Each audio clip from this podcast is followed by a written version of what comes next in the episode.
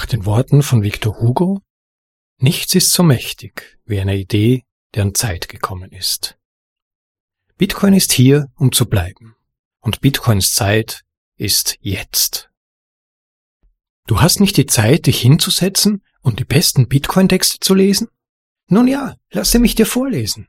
Das ist ein Bitcoin Audible Anhörartikel.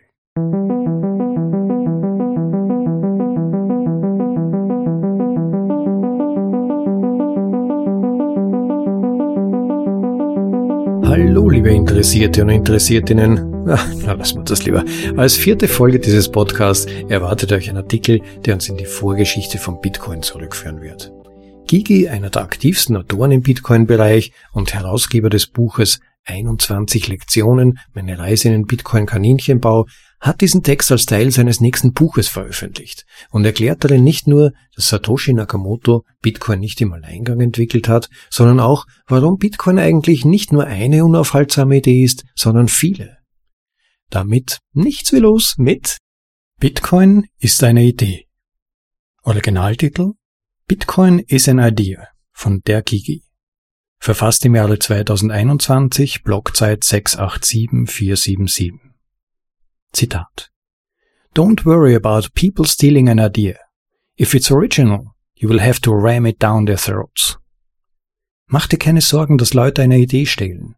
Wenn sie wirklich innovativ ist, musst du sie ihnen in den Rachen rahmen. Von Howard H. Aiken. Zitat Nummer zwei. Beneath this mask is more than flesh. Beneath this mask there is an idea. And ideas are bulletproof. Hinter dieser Maske befindet sich mehr als nur Fleisch. Hinter dieser Maske befindet sich eine Idee. Und Ideen sind kugelsicher. Alan Moore im Film Wie vor Vendetta. Am 31. Oktober 2008 hat sich die zukünftige Marschrichtung unserer globalen Gesellschaft für immer verändert. Ein Durchbruch wurde erzielt und eine unaufhaltsame Idee wurde auf die Welt losgelassen. Eine Idee, die so tiefgreifend, so ungeheuerlich war, dass sie in den ersten Jahren von fast allen ignoriert wurde und von den meisten immer noch abgetan wird. Bitcoin, ein Peer-to-Peer -Peer Electronic Cash System. Das White Paper, das Satoshi Nakamoto in dieser Halloween-Nacht veröffentlichte, beschreibt eine Idee, die unweigerlich die Welt im Sturm erobern wird.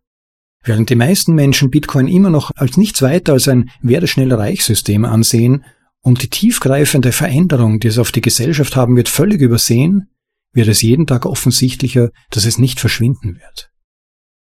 Ideen, anders als feste Strukturen, vergehen nicht, erinnert uns Elmore. Sie bleiben unsterblich, immateriell und überall, wie alle göttlichen Dinge. In dieser schicksalshaften Nacht im Jahr 2008 ließ Satoshi den Geist aus der Flasche. Wir gingen von einer Welt, in der digitales Bargeld nur eine Idee war, zu einer Welt, in der Bitcoin existiert. Nicht nur, dass die Idee hier ist, um zu bleiben, sondern mit jedem vorbeiziehenden Block erinnert uns Bitcoin daran, dass diese Idee nun eine Realität ist. Wie wir sehen werden, ist diese neue Realität mächtiger, als man anfangs denken mag. Sie ist mächtig, weil sie ein neues wirtschaftliches Paradigma einleiten wird. Sie ist mächtig, weil die Zeit dafür reif ist. Sie ist mächtig, weil sie nicht aufgehalten werden kann. Wie Victor Hugo uns daran erinnert, nichts ist so mächtig wie eine Idee, deren Zeit gekommen ist. Bitcoin ist hier, um zu bleiben. Und die Zeit von Bitcoin ist jetzt. Eine Idee, deren Zeit gekommen ist. Zitat.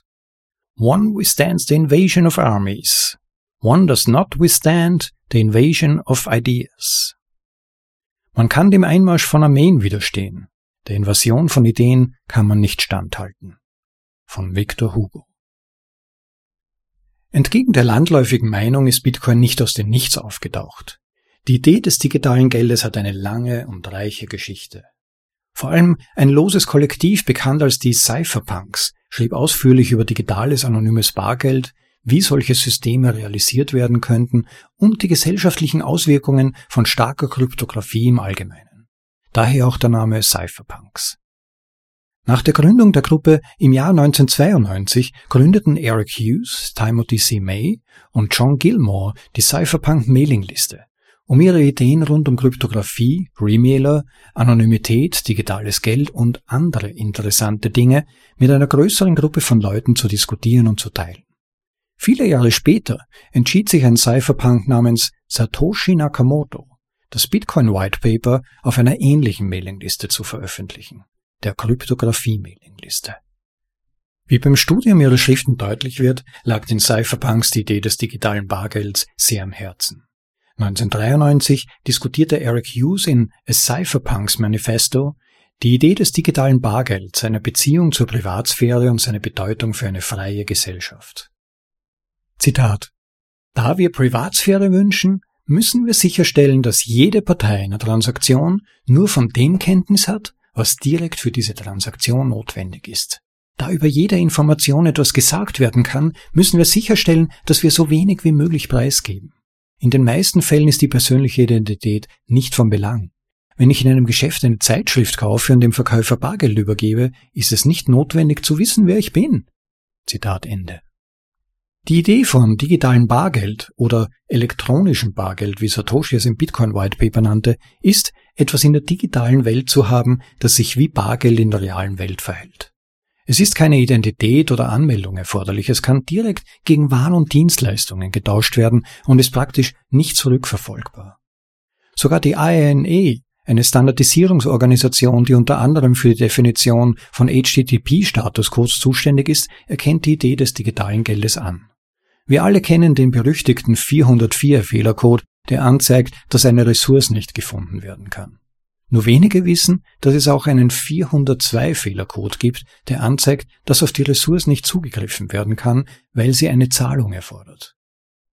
Da es damals jedoch noch kein digitales Bargeld gab, wurde der Statuscode für die zukünftige Verwendung reserviert und wird auch heute noch nicht häufig verwendet. Die Cypherpunks konzentrierten sich hauptsächlich auf den Aspekt der Privatsphäre von digitalem Bargeld. Monetäre und wirtschaftliche Aspekte waren zweitrangig. Sie erkannten, dass die Privatsphäre für eine freie und offene Gesellschaft absolut vorrangig ist, denn das Gegenteil, vollständige Überwachung, kann nur zu Unterdrückung und Stagnation führen, da neue und kontroverse Ideen nicht gedeihen können. Egal welche Freiheit man zu haben glaubt, am Ende macht die Überwachung alle anderen Freiheiten unbrauchbar. Zitat. Therefore, privacy in an open society requires anonymous transaction systems. Until now, cash has been the primary such system. An anonymous transaction system is not a secret transaction system. An anonymous system empowers individuals to reveal their identity when desired, and only when desired. This is the essence of privacy. Daher fordert die Privatsphäre in einer offenen Gesellschaft anonyme Transaktionssysteme. Bisher war Bargeld das primäre derartige System. Ein anonymes Transaktionssystem ist kein geheimes Transaktionssystem. Ein anonymes System befähigt Einzelpersonen, ihre Identität auf Wunsch und nur auf Wunsch preiszugeben. Das ist die Essenz der Privatsphäre. Eric Hughes in Cypherpunks Manifesto. Obwohl Bitcoin in vielerlei Hinsicht ein Durchbruch ist, existierten alle technischen Teile, die es zum Funktionieren bringen, bereits vorher. Wie Public Key Kryptographie, Peer-to-Peer-Netzwerke, digitale Signaturen, kryptografische Hash-Funktionen, kryptografische Zeitstempel, Hashketten, Proof of Work. Wir werden alle diese Konzepte an späteren Stellen des Buches genauer untersuchen. Satoshi hat keinen cleveren neuen Algorithmus oder ein kryptografisches Verfahren erfunden. Stattdessen fand er einen Weg, bestehende Technologien auf geniale Weise zu kombinieren, indem er wirtschaftliche Anreize und Spieltheorie nutzte, um das System zu bootstrappen und zu sichern. Die Cypherpunks waren sich bewusst, dass auch wenn die Basistechnologie theoretisch existiert, manche Dinge einfach Zeit brauchen, um sich zu entwickeln. Im Jahr 1992 schrieb Timothy May in The Crypto Anarchist Manifesto, die Technologie dafür existiert in der Theorie schon seit einem Jahrzehnt. Aber erst seit kurzem haben Computernetzwerke und Personal Computer eine ausreichende Geschwindigkeit erreicht, um die Ideen praktisch realisierbar zu machen. Und die nächsten zehn Jahre werden genug zusätzliche Geschwindigkeit bringen, um die Ideen wirtschaftlich realisierbar und im Wesentlichen unaufhaltsam zu machen. Obwohl ich glaube, dass Bitcoin, das Netzwerk, im Wesentlichen bereits unaufhaltsam ist, ist Bitcoin die Idee wirklich unaufhaltsam. Denn wie Alan Moore es so treffend formulierte, Ideen sind kugelsicher. In den ersten zehn Jahren seiner Existenz hat sich Bitcoin von der Idee über die Implementierung zum Proof of Concept bis hin zum Nischengeldwert entwickelt. Im nächsten Jahrzehnt wird er wahrscheinlich zu einer eigenständigen Kraft werden, die Grenzen überschreitet und dabei unser Verständnis von Geld und Wert transformiert. Die Idee wurde jedoch nicht bei der Geburt von Bitcoin entwickelt. Sie wurde von Denkern und Tüftlern des elektronischen Zeitalters konzipiert, mehrere Jahrzehnte bevor Satoshi Nakamoto die Szene betrat. Die Geschichte des digitalen Bargelds. Zitat A lot of people automatically dismiss e-currency as a lost cause because of all the companies that failed since the 1990s. Viele Leute lehnen E-Währung automatisch als hoffnungslosen Fall ab, weil all die Unternehmen seit den 1990er Jahren gescheitert sind. Satoshi Nakamoto. Die Vorgeschichte von Bitcoin ist so lang wie faszinierend. Satoshi war in der Lage, auf verschiedenen Technologien und Protokollen aufzubauen, von denen einige 50 Jahre und mehr zurückreichen. Während 50 Jahre in der Technologie eine lange Zeit sein mögen, ist die Kunst der Kryptographie viel älter als das. Sie geht bis ins Jahr 1900 vor Christus zurück.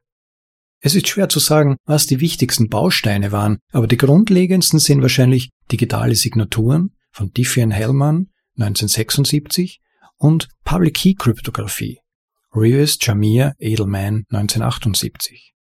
Ohne diese Ideen könnte Bitcoin nicht existieren. Satoshis Wertschöpfung lag in der Aggregation, Destillation und Kombination von Technologien. Vor Bitcoin wurden bereits verschiedene digitale Geldsysteme entwickelt, alle sind irgendwann gescheitert und alle aus ähnlichen Gründen. Die folgenden sind im Zusammenhang mit Bitcoin besonders interessant. Erstens eCash von David Shawn 1982. Zweitens E-Gold von Douglas Jackson und Barry Downey 1996. Drittens Hashcash von Adam Back 1997. Bitgold von Nick Savo 1998. Fünftens B-Money von Wide Eye 1998. Und nicht zuletzt RPOW, Reusable Proofs of Work von Hal Finney 2004. Lasst uns einen näheren Blick auf diese Systeme werfen und schauen, was sie eigentlich gebracht haben und warum sie gescheitert sind. eCash von David Shawn 1982 eCash nutzte digitale Signaturen zum Nachweis des Eigentums, eine Idee, die auch heute noch im Bitcoin verwendet wird. Vorgeschlagen von David Shawn im Jahre 1982 wurde es später von seiner Firma implementiert und war drei Jahre lang in Betrieb, bevor die Firma 1998 bankrott ging. Schaum ist immer noch als Kryptograph aktiv. Er leistete Pionierarbeit bei vielen kryptografischen Techniken und trieb die Entwicklung von Technologien zur Wahrung der Privatsphäre voran. Eine der datenschutzfördernden Transaktionstechniken in Bitcoin, der Shawmian CoinJoin, ist ihm zu Ehren benannt.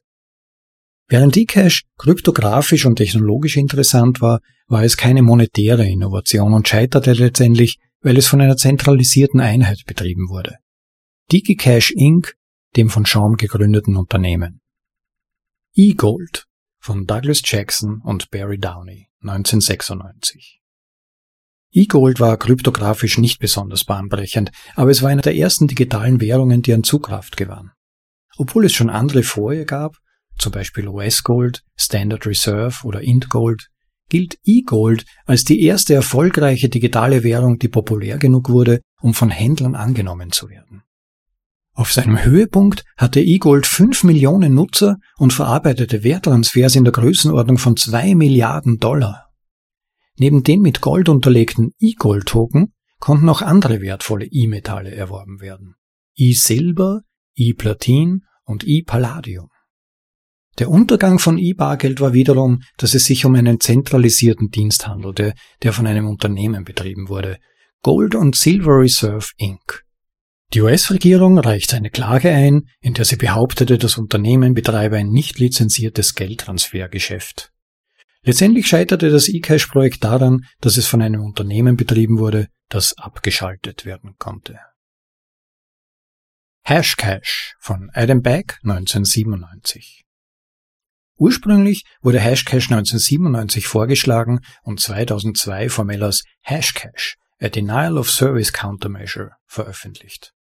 Hashcash ist eine der wesentlichen Ideen, die Bitcoin möglich gemacht haben. Während andere Forscher die Idee des Pricing via Processing schon vor Adam Back hatten, zum Beispiel Dworganauer 1992, wurde sein Paper von Satoshi im Whitecomb White Paper referenziert und führte zu dem, was heute als Proof of Work von Bitcoin bekannt ist. Soweit ich weiß, wurde der Begriff Proof of Work erstmals im Hashcash-Arbeitspapier eingeführt. Hal Finney, eine der Legenden der frühen Bitcoin-Tage, hat Hashcash schön und prägnant wie folgt beschrieben. Hashcash ist ein Textstring in einem bestimmten Format, der eine besondere Eigenschaft hat. Wenn er durch den SHA-1-Hash-Algorithmus läuft, hat das Ergebnis die ersten n seiner anfänglichen Bits gleich 0, wobei n typischerweise etwa 20 bis 30 ist. Die für Hashcash verwendete Terminologie beschreibt die Anzahl der führenden Nullbits als die Größe seiner Kollision. Aufgrund der Eigenschaften von SHA-1 ist die einzige Möglichkeit, eine Zeichenkette mit einer großen Kollisionsgröße zu finden, eine erschöpfende Suche.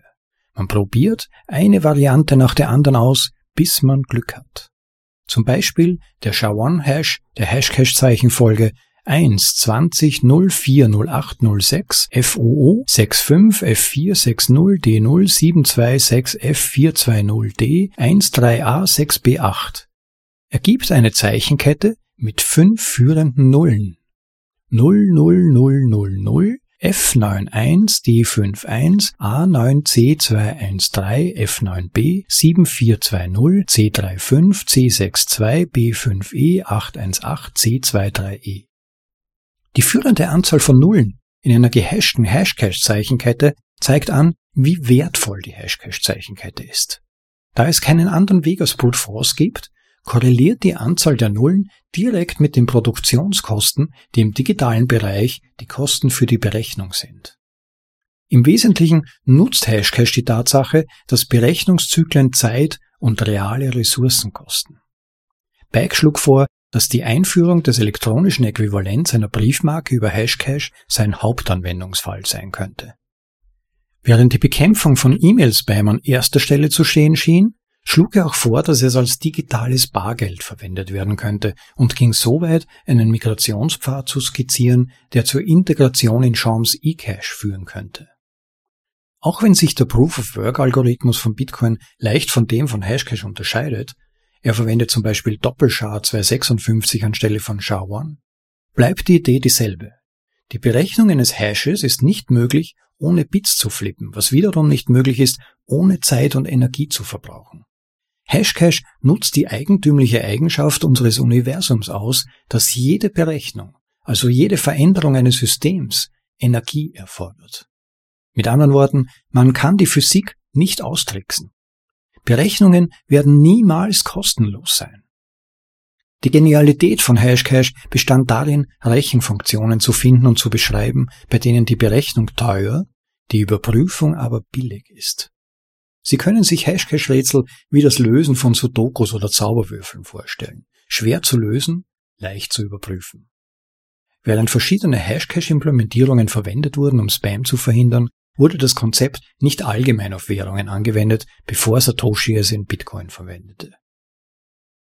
Bitgold von Nick Szabo 1998 Aufbauend auf der Arbeit von Adam Bagg und Hal Finney kann Bitgold als direkter Vorgänger von Bitcoin beschrieben werden. Obwohl das System nie implementiert wurde, ist die Art und Weise, wie Sabo es sich in der Theorie vorstellte, der Funktionsweise von Bitcoin in der Realität bemerkenswert ähnlich. Der Zweck von Bitgold war, wie der Name schon sagt, ein digitales, von jeder zentralen Autorität unabhängiges Geldgut zu schaffen, das wiederum als Wertaufbewahrungsmittel verwendet werden kann, genau wie Gold in der physischen Welt. Sabo schreibt, das Ziel, für das ich energisch eintrat, war die Schaffung eines langfristigen Wertaufbewahrungsmittels, das von jeder zentralen Behörde unabhängig ist und dennoch weitaus sicherer als traditionelles Gold. Zitat Nick Sabo Precious metals and collectibles have an unforgeable scarcity due to the costliness of their creation. Thus it would be very nice if there were a protocol whereby unfortunately costly bits could be created online with minimal dependence on trusted third parties, and then securely stored, transferred and assayed with similar minimal trust. Edelmetalle und Sammlerstücke sind aufgrund der Kostspieligkeit ihrer Herstellung von fälschungssicherer Knappheit. Daher wäre es sehr schön, wenn es ein Protokoll gäbe, mit dem fälschungssicher kostspielige Bits online mit minimaler Abhängigkeit von vertrauenswürdigen Dritten erstellt und dann mit ähnlich minimalem Vertrauen sicher gespeichert, übertragen und getestet werden könnten. Zitat Ende. Ein Punkt, den Sabo immer wieder anspricht, ist, dass physisches Gold verschiedene Probleme hat und im Vergleich zu Lösungen, die in der Kryptographie verwurzelt sind, ziemlich unsicher ist. Die Lagerung zum Beispiel ist nur so sicher wie die Türen und Wände, die es schützen. Und am Ende kann immer jemand einbrechen und es mitnehmen. Das gleiche gilt für den Transport. Man kann es nicht sicher verschicken, ohne außerordentliche Anstrengungen zu unternehmen. Und egal wie groß die Anstrengungen sind, irgendjemand kann es immer in die Finger bekommen. Selbst die Validierung ist problematisch, wie eine Vielzahl von Goldbarren beweist, die überwiegend aus Blei oder Wolfram bestehen. Mit der Zeit führen diese Unzulänglichkeiten des Goldes unweigerlich zu einer Zentralisierung in Tresoren und Banken, ihre eigenen Probleme mit sich bringt. Zitat Bitgold achieves all the essential properties of gold while avoiding the insecurity of gold which has plagued civilization for millennia. Bitgold erreicht alle wesentlichen Eigenschaften von Gold und vermeidet gleichzeitig die Unsicherheit von Gold, die die Zivilisation seit Jahrtausenden geplagt hat. Nick Sabu. Der beabsichtigte Zweck von Bitgold ist nicht das einzige, das Bitcoinern heutzutage wohl bekannt sein dürfte. Die Art und Weise, wie das System funktionieren sollte, wird ihnen ebenfalls vertraut sein. Zugegeben, es gibt einige entscheidende Unterschiede, aber die Grundidee ist doch erschreckend ähnlich. Die folgenden sieben Schritte sind direkt aus dem Bitgold-Papier übernommen und skizzieren, wie das System funktionieren sollte. Erstens. Es wird eine öffentliche Zeichenfolge aus Bits, die Challenge String, erstellt. Siehe Schritt 5. Zweitens. Alice erzeugt auf ihrem Computer aus den Challenge Bits mit Hilfe einer Benchmark-Funktion den Proof of Work String. Drittens. Der Arbeitsnachweis wird sicher mit einem Zeitstempel versehen. Dies sollte in einer verteilten Art und Weise funktionieren mit mehreren verschiedenen Zeitstempeldiensten, so dass man sich nicht wesentlich auf einen bestimmten Zeitstempeldienst verlassen muss. Viertens. Alice fügt den Challenge String und den zeitgestempelten Proof of Work String zu einem verteilten Register für Eigentumstitel bei Bitgold hinzu. Auch hier ist kein einzelner Server maßgeblich für den ordnungsgemäßen Betrieb des Registers verantwortlich. Fünftens. Der zuletzt erstellte String aus Bitgold liefert die Challenge-Bits für den nächsten erstellten String. Sechstens. Um zu verifizieren, dass Alice der Eigentümer eines bestimmten Bitgold-Strings ist, überprüft Bob die fälschungssichere Kette aus Titeln im Bitgold-Titelregister. Siebtens. Um den Wert eines Strings aus Bitgold zu überprüfen, prüft und verifiziert Bob die Challenge-Bits, die Proof-of-Work-Zeichenkette und den Zeitstempel. Es gibt zwei entscheidende Unterschiede zwischen dem Ansatz von Savo und Bitcoin. Der erste ist, dass Bitgold zwei separate Register benötigt. Eines für die Aufzeichnung von Zeitstempeln, um zu vermerken, wann das Bitgold erstellt wurde, und eines für die Aufzeichnung von Eigentumstiteln, um zu sehen, wem das Bitgold gehört. Die zweite ist, dass Bitgold auf Benchmark-Funktionen im Gegensatz zu Einwegfunktionen beruhen soll, um einen Arbeitsnachweis zu erzeugen. Benchmark-Funktionen sind von Sabo vorgeschlagene Funktionen, die rechnerisch stabil sind. Das heißt eine Reihe von Funktionen, die einen ähnlichen Schwierigkeitsgrad unter allen Minern beibehalten. Er hat beträchtliche Anstrengungen unternommen, um diese Funktionen zu definieren und zu erforschen und versucht, mathematische Beweise zu formulieren, dass jede Berechnung mindestens eine bestimmte Zeit in Anspruch nimmt, egal welche Computerarchitektur verwendet wird. Da Computer jedoch immer schneller werden, bemerkt er, dass es schwierig sein wird, eine solche Funktion zu finden. Zitat Ein potenzielles großes Problem bleibt. Der Welt fehlt ein kryptoanalytisch stabiles Problem. Das Fehlen einer stabilen Benchmark-Funktion führt zu einer Vielzahl von Problemen. Ältere Coins, die von Nutzern erstellt wurden, würden einen anderen Wert haben als neuere, da Computer mit dem technischen Fortschritt schneller werden. Somit hätten zwei verschiedene Coins oder Strings aus Bitgold, wie Savo sie nennt, nicht den gleichen Wert. Wenn Moore's Law etwas aussagt, könnte ein Coin, der zwei Jahre älter ist als ein anderer, als doppelt so wertvoll angesehen werden, weil die Verdoppelung der Rechenleistung die Prägung des neueren Coins doppelt so einfach macht. Ein weiteres Problem ist, dass wenn Bitgold wertvoll genug wird, rechnerische Durchbrüche von denen, die sie gemacht haben, geheim gehalten werden könnten, so dass gültige Strings von Bitgold angehäuft werden und auf dem Markt mit einem Aufschlag verkauft werden könnten. Dies würde das Inflationsproblem verschärfen, welches ein weiteres Problem ist, das Sabo identifiziert, aber nicht gelöst hat. Darüber hinaus hat Sabo die Probleme früherer Ansätze wie Hashcash und Micromint richtig erkannt. Zum einen, ihr Wert war von einer zentralen Autorität abhängig. Und zum anderen, die von ihnen verwendeten Hash-Funktionen sind kryptografisch angreifbar, das heißt, es fehlt ihnen an kryptoanalytischer Stabilität. Wie oben beschrieben, ist das letztere Problem bei Bitgold immer noch vorhanden. B-Money von White-Eye 1998 Wie Savos Bitgold wurde auch White-Eyes B-Money nie implementiert. Es blieb ein theoretischer Vorschlag, wie ein monetäres Protokoll funktionieren könnte. Während Bitcoin eine funktionierende Implementierung der Vision ist, die B-Money skizziert, scheint es, dass Satoshi Bimane nicht kannte, als er das Kerndesign von Bitcoin entwarf.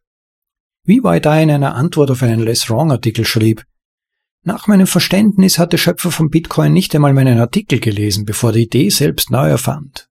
Er hat erst danach davon erfahren und mich in seinem Artikel gewürdigt. Meine Verbindung mit dem Projekt ist also ziemlich begrenzt. Im Jahr 2013 kommentierte Adam Back dies und erwähnte, dass er Satoshi Wide-Eyes B-Money vorstellte, nachdem Satoshi sich an ihn gewandt hatte. In seinem Vorschlagspaper ist Dive sehr freimütig, was die Motivation seines Systems angeht. Er zitiert die Maze-Ideen rund um die Kryptoanarchie und schreibt, dass in einer Kryptoanarchie die Regierung nicht vorübergehend zerstört wird, sondern dauerhaft verboten und dauerhaft unnötig ist.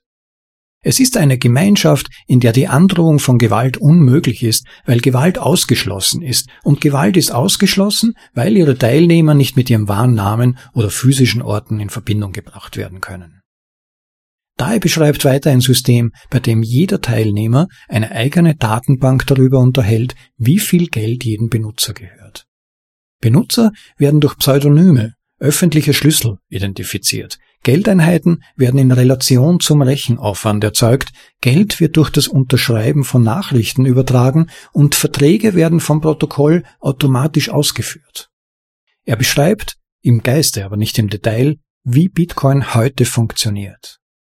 Er skizziert fünf Dinge, die notwendig sind, damit ein solches System funktioniert. Erstens die Erschaffung von Geld. Zweitens der Transfer von Geld. Drittens das Zustandekommen von Verträgen. Viertens das Abschließen von Verträgen. Fünftens das Durchsetzen von Verträgen. Während B-Money viele der Probleme löst, die dem elektronischen Geld innewohnen, bleibt das von Sabo in Bitgold beschriebene Problem bestehen. Da erwähnt dies in seinem Vorschlag wie folgt. Einer der problematischeren Teile im B-Money-Protokoll ist die Geldschöpfung. Dieser Teil des Protokolls erfordert, dass alle Kontoinhaber über die Kosten bestimmter Berechnungen entscheiden und sich darauf einigen. Da die Computertechnologie unglücklicherweise dazu neigt, sich schnell und nicht immer öffentlich weiterzuentwickeln, können diese Informationen nicht verfügbar, ungenau oder veraltet sein, was alles zu ernsthaften Problemen für das Protokoll führen würde. Dae schlägt eine Lösung für dieses Problem vor, indem er ein Unterprotokoll beschreibt, das allein für die Geldschöpfung zuständig ist. Die Teilnehmer würden sich in regelmäßigen Abständen darauf einigen, wie viel Geld geschaffen werden soll und gemeinsam in einen marktgesteuerten Zyklus arbeiten, der aus vier Schritten besteht. Planung, Bieten, Berechnen und Schaffen. Da Pimani nie in der von DAI vorgeschlagenen Form implementiert wurde, ist es unklar, ob dieses ausgeklügelte Geldschöpfungsschema wie beabsichtigt funktioniert hätte. RPOW Reusable Proofs of Work von Hal Finney 2004 Wie der Name schon sagt, hat Hal Finney einen Weg gefunden, die Proof of Work Tokens von Adam Baggs Hashcash wiederverwendbar zu machen. Im Folgenden wird beschrieben, wie es funktioniert, wobei die ursprüngliche Ankündigung von Hal Finney selbst paraphrasiert wird. Das System erhält Hashcash als Proof of Work POW Token und erstellt im Austausch RSA signierte Token, die als wiederverwendbare Proof of Work, also RPOW Token bezeichnet werden. RPOWs können dann von Person zu Person übertragen werden und bei jedem Schritt gegen neue RPOWs ausgetauscht werden. Jeder RPOW-Token kann nur einmal verwendet werden, aber da er einen neuen hervorbringt, ist es so, als ob der gleiche Token von Person zu Person weitergegeben werden kann. Das Eigentum an RPOW wird über vertrauensminimierte Server übertragen. Im Wesentlichen kann ein Benutzer RPOW-Token über die RPOW Client Software erstellen, die einen Proof of Work String nimmt, wie er von der von Adam Back gefundenen Hashcash Software erzeugt wird. Diese Zeichenkette wird mit dem privaten Schlüssel des Benutzers signiert und anschließend von einem RPOW-Server registriert, wobei aufgezeichnet wird, dass dieser Token zum öffentlichen Schlüssel des Benutzers gehört. Der Benutzer kann dann diesen Token an jemand anderen weitergeben, indem er einen Transferauftrag an den öffentlichen Schlüssel eines anderen Benutzers signiert. Der Server registriert dann ordnungsgemäß den Token als zu dem entsprechenden privaten Schlüssel gehörend. Wie beim Studium seiner Schriften deutlich wird, hat sich Helfine von der Arbeit von Nick Szabo inspirieren lassen und darauf aufgebaut. Vor allem auf dessen Ideen rund um Bitgold und digitale Sammlerstücke. In Bezug auf mögliche Anwendungen von RPOW schreibt Hell, der Sicherheitsexperte Nick Szabo hat den Begriff Bitgold für Informationsobjekte geprägt, die nachweislich kostspielig zu erstellen sind. Er schlägt vor, dass diese sogar als Grundlage für ein Erzahlungssystem dienen könnten, das in der Datenwelt die Rolle von Gold in der physischen Welt übernimmt. RPOW würde die Verwendung von Proof-of-Work-Tokens als eine Form von Bitgold erleichtern, indem die Token von Person zu Person weitergegeben und ausgetauscht werden können. Obwohl die RPOW-Architektur hierarchisch ist, das heißt ihre Clients auf spezialisierte Server angewiesen sind, ist das Vertrauen, das die Benutzer in einen RPOW-Server haben müssen, minimiert. Dies ist möglich, weil die RPOW-Server-Software auf einem IBM 4758 Secure Cryptography Coprocessor läuft, einer hochsicheren, manipulationssicheren PCI-Karte, die kryptografisch sicherstellt, dass die auf dem Server laufende Software diejenige ist, die veröffentlicht und geprüft wurde. Dies macht jeden RPOW-Server zu einem System, dessen Sicherheitseigenschaften von jedem analysiert und bewertet werden können. Mit anderen Worten, ein RPOW-Server ist ein transparenter Server, was das RPOW-System als Ganzes vertrauensminimierend macht. Jeder kennt den Code, der das System zum Funktionieren bringt, ebenso wie die geltenden Regeln. Hal Finney? We know the source code, we know the rules. Was genau sind also die Regeln des RPOW-Systems? Laut seinem Erfinder lauten sie wie folgt. Erstens, keine Inflation. Zweitens, keine Hintertürchen. Drittens, Schutz der Privatsphäre.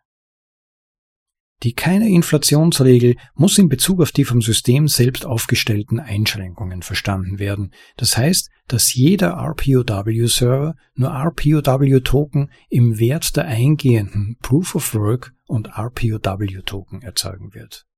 Da Benutzer neue Proof of Work Token über Adam Baggs Hashcash erstellen können, kann und wird es immer zu einer Inflation in Bezug auf neues Angebot kommen, das in das System gelangt. Zitat um die keine Inflationsregel durchzusetzen, muss der RPOW-Server dafür sorgen, dass kein Proof of Work oder RPOW mehr als einmal als Teil eines Austauschs verwendet werden kann. Jeder Proof of Work wird erstellt und dann auf dem Server gegen einen neuen RPOW ausgetauscht und danach kann der alte nie wieder verwendet werden. Der RPOW-Server setzt diese Regel in erster Linie dadurch durch, dass er eine Aufzeichnung aller RPOWs und Proof of Works führt, die er in der Vergangenheit gesehen hat. Wenn ein RPOW zum Tausch angeboten wird, vergleicht der RPOW-Server ihn mit dieser Datenbank der bereits gesehenen RPOWs. Wenn in der Liste enthalten ist, handelt es sich um einen Versuch, den Proof of Work oder RPOW wiederzuverwenden und die Tauschanfrage wird abgelehnt. Wenn der Proof of Work oder RPOW nicht auf der Liste steht, wird er der Liste hinzugefügt und dann signiert der RPOW-Server den als Teil des Austauschs generierten Bignum-Wert und erstellt einen neuen RPOW. Zitat Ende. Die Regel Schutz der Privatsphäre ist eine interessante. Hell schrieb ausführlich darüber, dass der Schutz der Privatsphäre eine inhärent wünschenswerte Eigenschaft ist. Er befürwortet die Verwendung von Tor, um sich mit den RPOW-Servern zu verbinden und diskutiert sowohl Angriffsvektoren, Linkage-Angriffe, als auch Verbesserungen wie die Verwendung von Blindsignaturen. In seinen Schriften weist er noch auf zwei weitere Dinge hin. Erstens, der Besitzer ist der Feind. Und zweitens, der Programmierer ist der Feind. Was uns daran erinnert, dass jedes System, das den vertrauensminimierten Austausch von Geld ermöglicht, unter einer feindseligen Denkweise eingerichtet werden und funktionieren muss. Neben Hashcash war RPOW eines der Systeme, die tatsächlich implementiert wurden. Doch wahrscheinlich wegen des Aufwands, der für den Betrieb von RPOW-Servern erforderlich ist, sowie wegen fehlender Anreize, dies zu tun, gewannen Finnes wiederverwendbare Proof-of-Work-Token nie an Zugkraft und das Projekt wurde schließlich eingestellt. Satoshis Durchbruch. Zitat. I hope it's obvious it was only the centrally controlled nature of those systems that doomed them. Ich hoffe, es ist offensichtlich, dass nur die zentral gesteuerte Natur dieser Systeme sie zum Scheitern verurteilt hat. Satoshi Nakamoto. Am 11. Februar 2009 postete Satoshi eine Ankündigung in den Foren der P2P Foundation. Die P2P Foundation untersucht die Auswirkungen der Peer-to-Peer-Technologie und des Denkens auf die Gesellschaft und beschreibt sich selbst als die Stiftung für Peer-to-Peer-Alternativen. Es war also ein sehr passender Ort, um die Erfindung eines Peer-to-Peer-Geldes wie Bitcoin anzukündigen.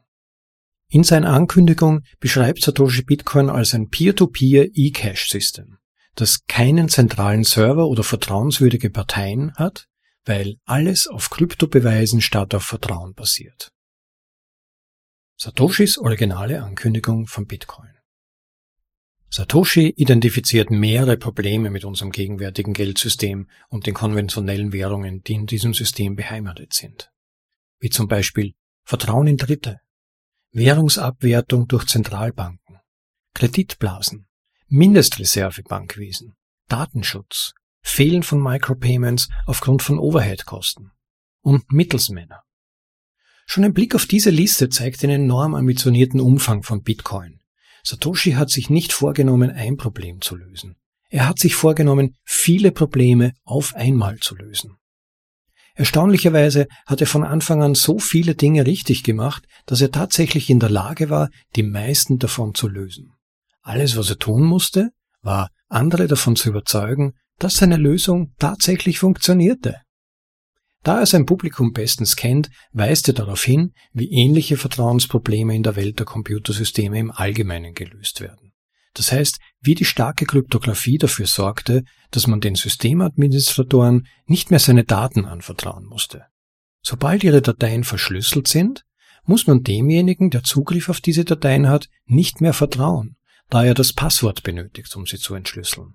Mit anderen Worten, wir sind vom Vertrauen in den Menschen zum Vertrauen in die Mathematik übergegangen. Dies ist besonders in einer Peer-to-Peer-Umgebung relevant, denn dank starker Kryptographie kann man vertrauliche Daten mit anderen austauschen, auch mit seinem zukünftigen Ich, ohne sich auf irgendwelche Mittelsmänner verlassen zu müssen. Zitat It's time we had the same thing for money. Es ist an der Zeit, dass wir dasselbe auch für Geld haben. Satoshi Nakamoto um Satoshis Durchbruch besser zu verstehen, wollen wir mal rekapitulieren, was vorher möglich war und wo andere Systeme versagten. Nachfolgend sehen wir, was vor Bitcoin bereits möglich war. Das waren Kontoerstellung über Public Key Kryptographie, nicht fälschbare kostbare Token über Proof of Work, Eigentumsnachweis über digitale Signaturen und Weitergabe von Proof of Work Tokens über Signaturketten. Und hier sehen wir, was nicht möglich war das Verhindern von Doppelausgaben ohne vertrauenswürdige Drittpartei und Begrenzung des Angebots ohne vertrauenswürdige Drittpartei. Für Satoshi war es offensichtlich, dass jedes zentral gesteuerte System von den Regierungen abgeschaltet werden würde. Daher hatte das System, das er aufbauen wollte, vor allem ein Ziel. Dezentralisierung. Zitat. Governments are good at cutting off the heads of centrally controlled networks like Napster, but pure peer-to-peer -peer networks like Nutella and Tor seem to be holding their own. Regierungen sind gut darin, zentral kontrollierten Netzwerken wie Napster die Köpfe abzuschneiden, aber reine Peer-to-Peer-Netzwerke wie Nutella und Tor scheinen sich zu behaupten. Satoshi Nakamoto Das obige Zitat fasst sehr schön zusammen, warum Dezentralisierung so wichtig ist. Es gibt keine Köpfe, die man abschlagen kann, keine CEOs, die man verhaften kann, keine Führungskräfte, die man erpressen oder unter Druck setzen kann, keine einzelne Gruppe von Leuten, die man vorladen kann, keine Server, die man abschalten kann. Mit anderen Worten, Dezentralisierung maximiert das Überleben. Ein zentraler Punkt in einem beliebigen System macht es verwundbar und damit anfällig für Angriffe. Ein ausreichend motivierter Angreifer wird diese Schwachstellen finden und ausnutzen. Und wenn es um Geld geht, hat der Staat alle Motivation der Welt, ein konkurrierendes System auszuschalten. Dies und nur dies ist der Grund, warum das Design von Bitcoin so kompliziert und aufwendig ist. Seine anreizgesteuerte Architektur begünstigt vor allem eines, das Überleben. Weil man alle Teile davon gleichzeitig zerstören müsste, ist ein radikal dezentrales System extrem widerstandsfähig gegen jede Art von Störung. Während frühere Versuche, insbesondere Bitgold, B-Money und RPOW, dem letztendlichen Design von Bitcoin recht nahe kamen, hatten alle Systeme mindestens einen der folgenden Fehler. Das Erfordernis eines zentralen Eigentumsregisters, um Doppelausgaben zu verhindern. Oder Abhängigkeit des Wertes der Coins von einer zentralen Stelle.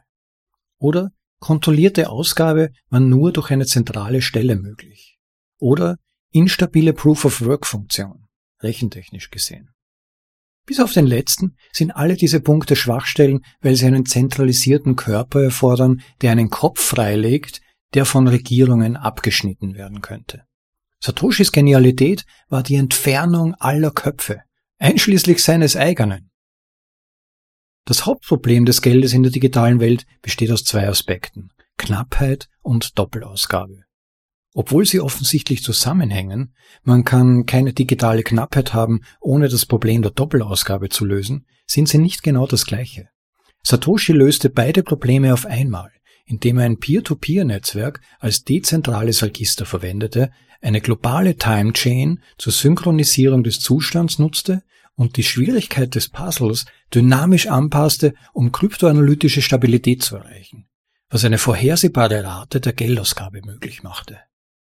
Außerdem kombinierte er den Prozess der Ausgabe, der Übertragung und der Verifizierung, wodurch die Notwendigkeit einer vertrauenswürdigen dritten Partei entfällt. Das Geniale an Bitcoin ist, dass jeder Knoten jederzeit alles für sich selbst verifizieren kann.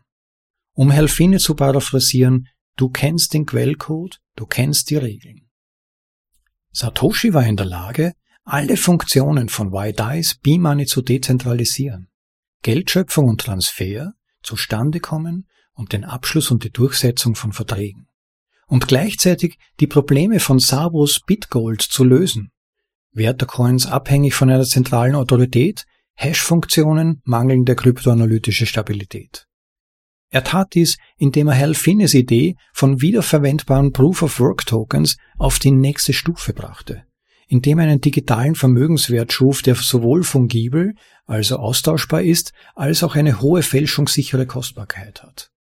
Wie RPOW vor ihm hat das resultierende System keine Inflation, keine Hintertürchen und schützt die Privatsphäre seiner Nutzer.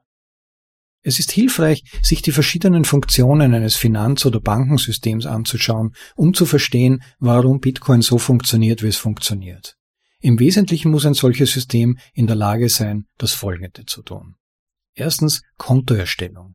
Benutzer müssen in der Lage sein, Konten zu erstellen und sich zu authentifizieren. Zweitens Besitz aufzeichnen. Das System muss in der Lage sein, aufzuzeichnen, wer was besitzt. Drittens Besitz nachweisen. Es ist eine Art Zertifizierung erforderlich, um zu bestätigen, dass ein Benutzer tatsächlich Eigentümer des Assets ist, damit der Benutzer diese Tatsache sich selbst und anderen gegenüber nachweisen kann. Viertens, Besitzrecht übertragen. Benutzer müssen in der Lage sein, die Eigentümerschaft von Assets zu übertragen. Und zuletzt Sicherheit. Das System muss sicherstellen, dass die Eigentumsaufzeichnungen, das Computernetzwerk und die Benutzerdaten sicher sind. Darüber hinaus ist es bei monetären Systemen wünschenswert, Folgendes zu erreichen. Zum einen Knappheit. Das Geld sollte schwer zu produzieren sein. Das heißt, es sollte eine fälschungssichere Kostbarkeit haben, wie von Nixavo beschrieben. Zum anderen kontrollierte Ausgabe. Neue Geldeinheiten sollten gleichmäßig und über einen langen Zeitraum ausgegeben werden, um eine organische Verteilung unter den Teilnehmern zu ermöglichen. Und dann Überprüfbarkeit. Unabhängige Dritte sollten in der Lage sein, das Angebot sowie die Sicherheit des Systems zu überprüfen. Satoshi fand einen Weg, alle oben genannten Funktionen zu dezentralisieren, indem eine Mischung aus Peer-to-Peer-Technologie, Kryptographie, Wahrscheinlichkeiten, Spieltheorie, Physik und wirtschaftlichen Anreizen verwendete. Mit anderen Worten, dank der Universalität der Gesetze der Mathematik und Physik war Satoshi in der Lage, ein nicht lokales System aufzubauen. Um konkreter zu werden, wollen wir uns diese Eigenschaften genauer ansehen und wie Bitcoin es schafft, sie dezentral zu implementieren. Erstens Kontoerstellung. Dank der Public Key Kryptographie kann die Erstellung von Benutzerkonten vollständig dezentralisiert werden. Jeder kann zu jeder Zeit ein oder mehrere Schlüsselpaare erstellen, um mit dem Bitcoin-System zu interagieren. Es gibt keine Anmeldeformulare, keine zentralen Behörden, die Anträge genehmigen oder ablehnen, keine Server, die für die Anmeldungen zuständig sind. Im Wesentlichen ist das Erstellen eines Kontos in Bitcoin nur eine Frage der Generierung einer großen Zufallszahl. Man kann sogar ein paar Mal eine Münze schnipsen oder ein paar Würfel werfen, solange man weiß, was man tut. Und die Würfel und Münzen fair geworfen sind. Zweitens, Aufzeichnung des Besitzes. In Bitcoin hat jede Full Node eine Kopie der Eigentumsaufzeichnungen. Dieser radikale Ansatz ist ein einfacher Weg, um eine zentralisierte Registerstelle zu eliminieren und für das Überleben zu optimieren. Man kann die Registerstelle nicht abschalten, wenn jeder die Registerstelle ist. Drittens Nachweis des Besitzes. Wie andere Systeme vor ihm verwendet Bitcoin kryptografische Signaturen, um den Besitz zu beweisen. Wenn man den privaten Schlüssel hat, um eine Nachricht zu signieren, kann man beweisen, dass der zugehörige öffentliche Schlüssel sowie die mit diesem öffentlichen Schlüssel verknüpften Assets einem selbst gehören. Es wird keine zentrale Autorität benötigt, die Eigentumszertifikate aushändigt. Viertens. Übertragung des Besitzrechts. Das Besitzrecht wird über eine Kette von Signaturen übertragen, genau wie in Helfines RPOW-System. Anders als bei RPOW sind aber keine zentralen Server erforderlich, da die Kette der Eigentümerschaft von jedem vollständigen Knoten gehostet und validiert wird. Fünftens Sicherheit. Bitcoin ist auf viele verschiedene Arten gesichert, die alle auf Kryptographie in der einen oder anderen Form beruhen, die sich wiederum auf die Macht unvorstellbar großer Zahlen stützt.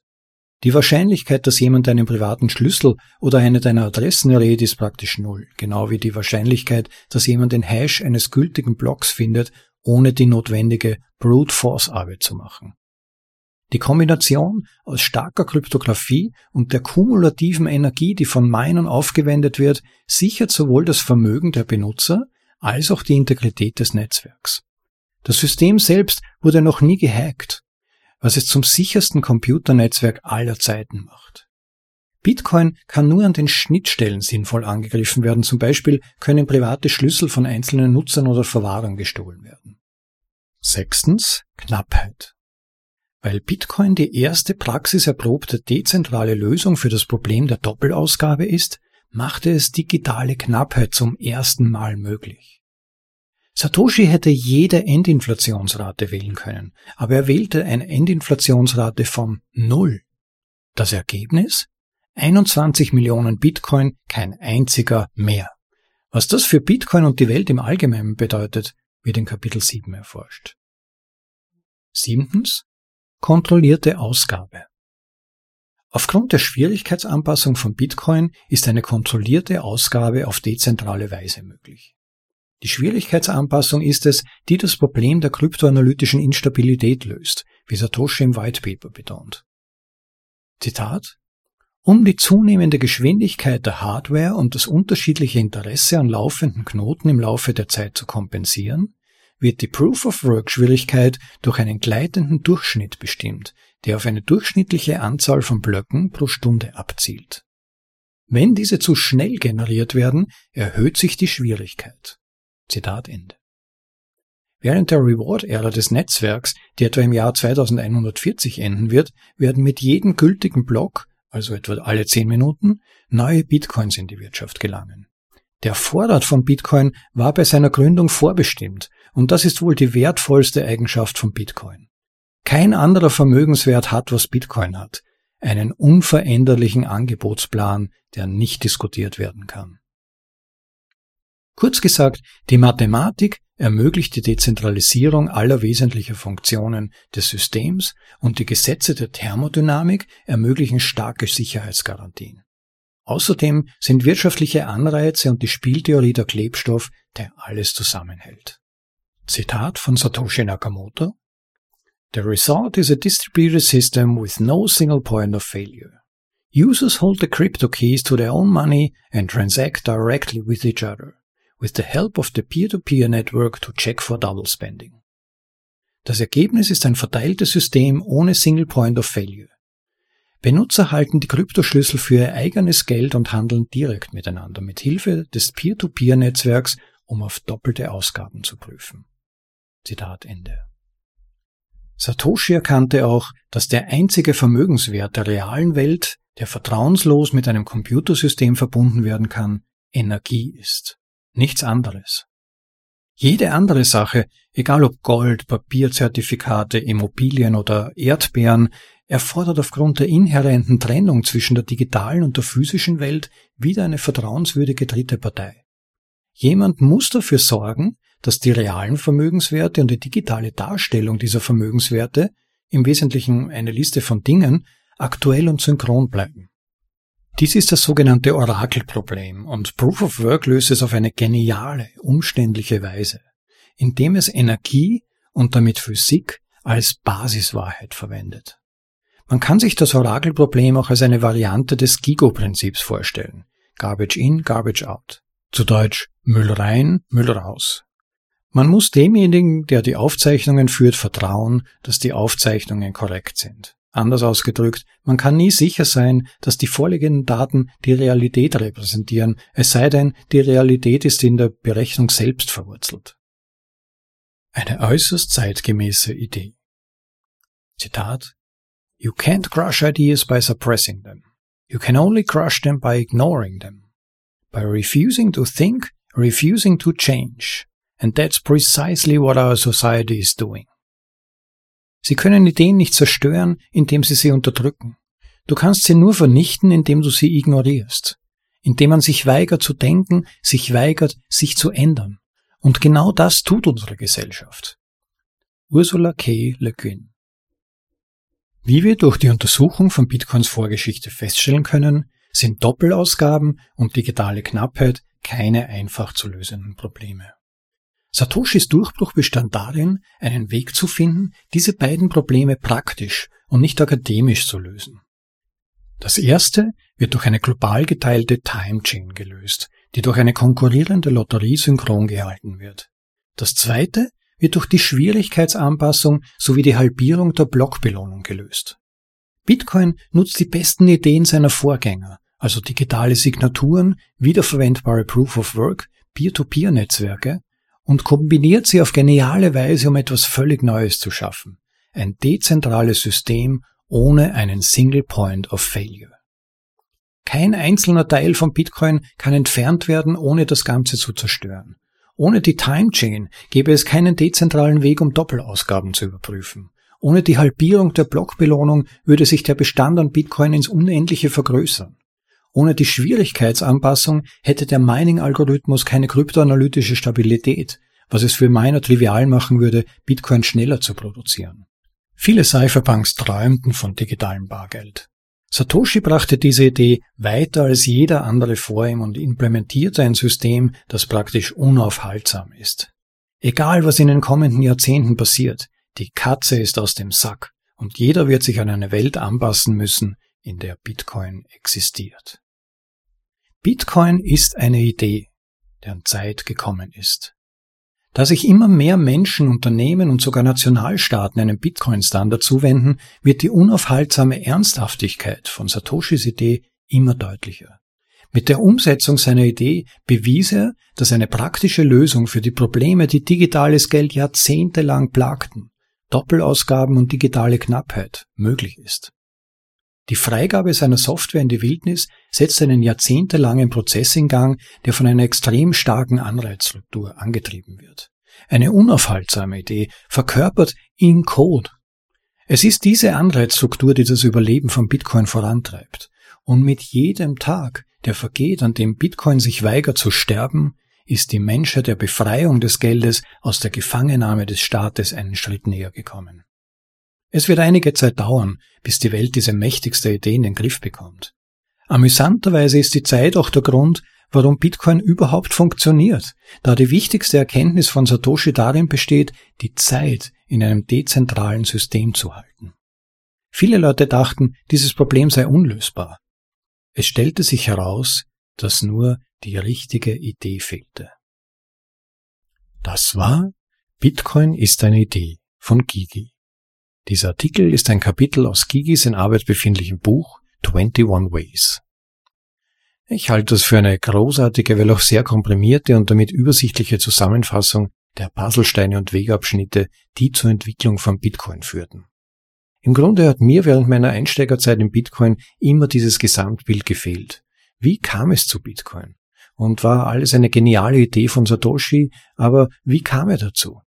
Gigi erklärt hier in allen relevanten Details, dass die Fundamente von Bitcoin auf der Arbeit zahlreicher Entwickler und Vordenker beruhen. Es aber Satoshi gelang, all dies zu einem genialen und perfekt aufeinander abgestimmten Projekt zu vereinigen.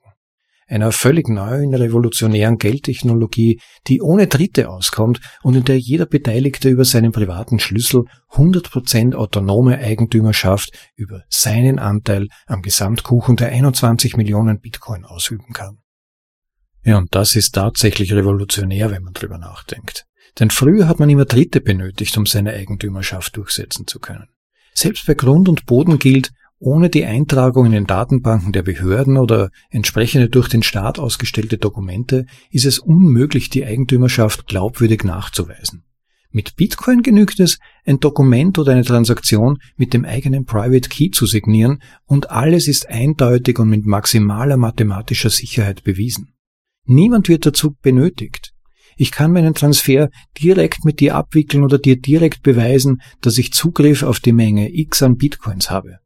Wir brauchen keinen Sheriff, keinen Anwalt oder Notar oder keine Regierungsbehörde dazu. Wir können auf die gesamte Pyramide von Zwischenhändlern und sogenannten Autoritäten, die zwischen uns und unserem realen erarbeiteten Besitz stehen, um diesen Besitz überhaupt erst nützen und darauf zugreifen zu können, und sie womöglich auch zensieren oder blockieren könnten, lösen.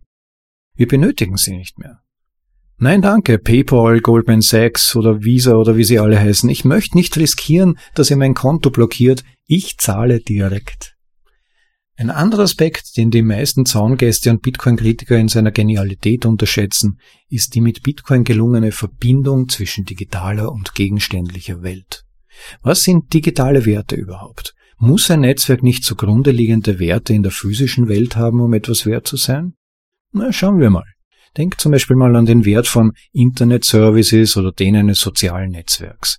Sind diese Projekte oder sozialen Medien durch Gold gedeckt oder von mir aus US-Dollar? Nein, soweit wir wissen nicht. Aber dennoch sind sie nicht nur virtuell, sondern auch ganz real, wenn auch auf digitaler Ebene Milliarden wert. Es ist gewissermaßen die darin gespeicherte Zeit und Energie sowie die Bedeutung, die sie in unserem Leben haben können, die ihnen Wert verleiht. Oder schauen wir doch einfach nur mal, was uns Bitcoin anbietet und überlegen, ob das für Menschen eventuell etwas wert sein könnte. Zum Beispiel Kontoerstellung gratis und für jeden, zensurresistente Übertragung direkt von Person zu Person, nachprüfbare Sicherheit, perfekte Auditierbarkeit, Stabilität der Geldpolitik und ein vorhersehbarer Emissionsplan, finanzielle Privatsphäre und Freiheit, ein resilientes Netzwerk, darauf angelegt, selbst Krisen oder sogar Kriege zu überleben, Widerstand gegen jede politische Manipulation oder Kontrolle. In vielen Regionen dieser Welt sind diese Eigenschaften allein für Menschen bereits im wahrsten Sinne Goldes wert. Doch es geht noch weit darüber hinaus, würde ich sagen, denn Bitcoin ist auch Geld, also ein Medium für die Übertragung von Wert. Doch die Werteübertragung funktioniert bei Bitcoin in beide Richtungen.